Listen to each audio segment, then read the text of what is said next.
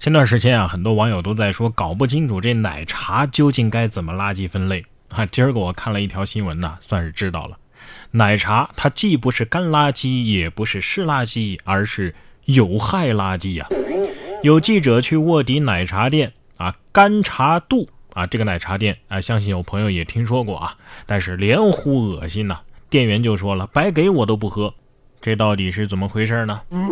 手抓了垃圾之后啊，徒手切水果，烂芒果好坏掺着用，臭香蕉直接榨汁儿，隔夜的茶兑水的果汁啊，总之啊，什么都有。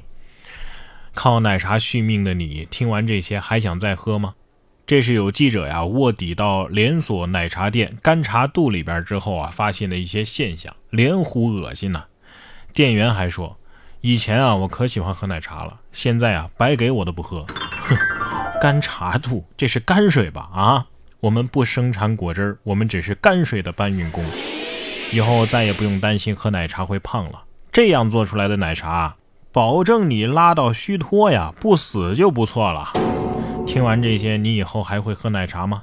我知道，就算是看到这么肮脏的一幕啊，还是会有很多人继续喝奶茶的。毕竟人与奶茶之间最基本的信任就是看破不说破，奶茶继续喝。但是啊，有时候即使是你不想喝，也架不住有人要往你嘴里灌呐、啊。吊车司机高空撒尿，飘进地面女工的嘴里，三千五百块钱和解了。二零一九年七月四号，网曝湖北武汉有一则奇葩的和解协议：一个塔吊司机高空撒尿，地面的一个女工呢刚好抬头看，于是这尿啊就尿进了她的嘴里。最终啊，三千五百块钱私了和解了。出警派出所确认这个事儿啊，确实是有的，是真的啊。说这个塔吊司机啊，常年高空作业啊，解决内急也不容易。我知道塔吊上面没有厕所啊，但是脉动总有吧？就算没有脉动，养乐多总可以带一瓶吗？啊，醍醐灌顶还能原谅，这醍醐灌嘴就有点过分了吧？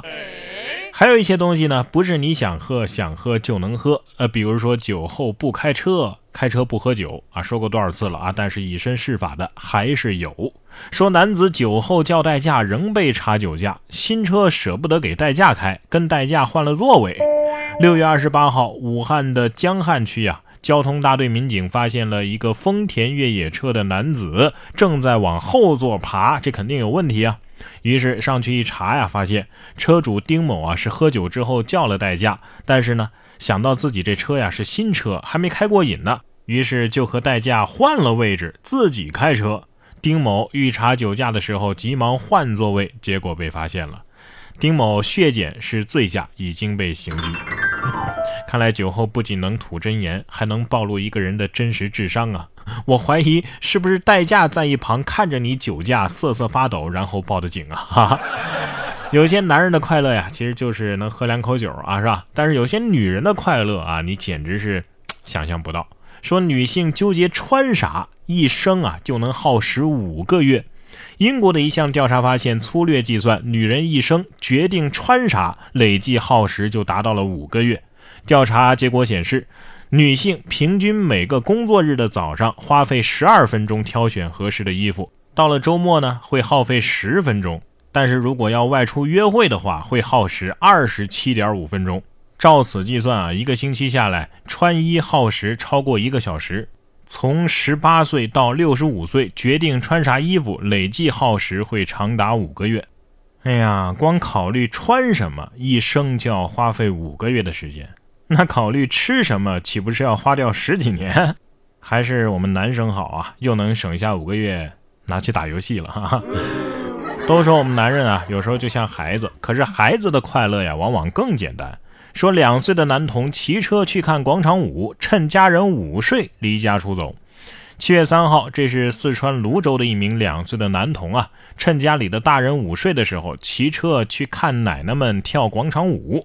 一位热心的市民发现之后啊，向民警报了警。民警呢，把他给带回了派出所。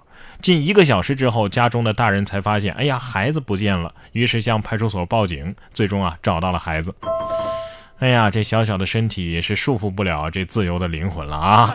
这娃娃估计已经开始幻想自己退休后的生活了。啊，不过在这里还是要说一句啊，广场舞虽好，可不要扰民哦。哎，你看法国的一只公鸡就因为打鸣太吵了被告上了法庭，十六万人替他求情啊。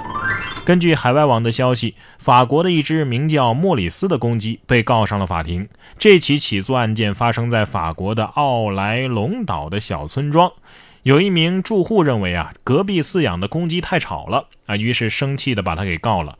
当地人呢却认为公鸡可是法国的象征之一啊，鸡啼、狗叫、牛鸣、教堂钟声等等，这是专属于乡村生活的声音呢、啊。啊，这应该被国家保护。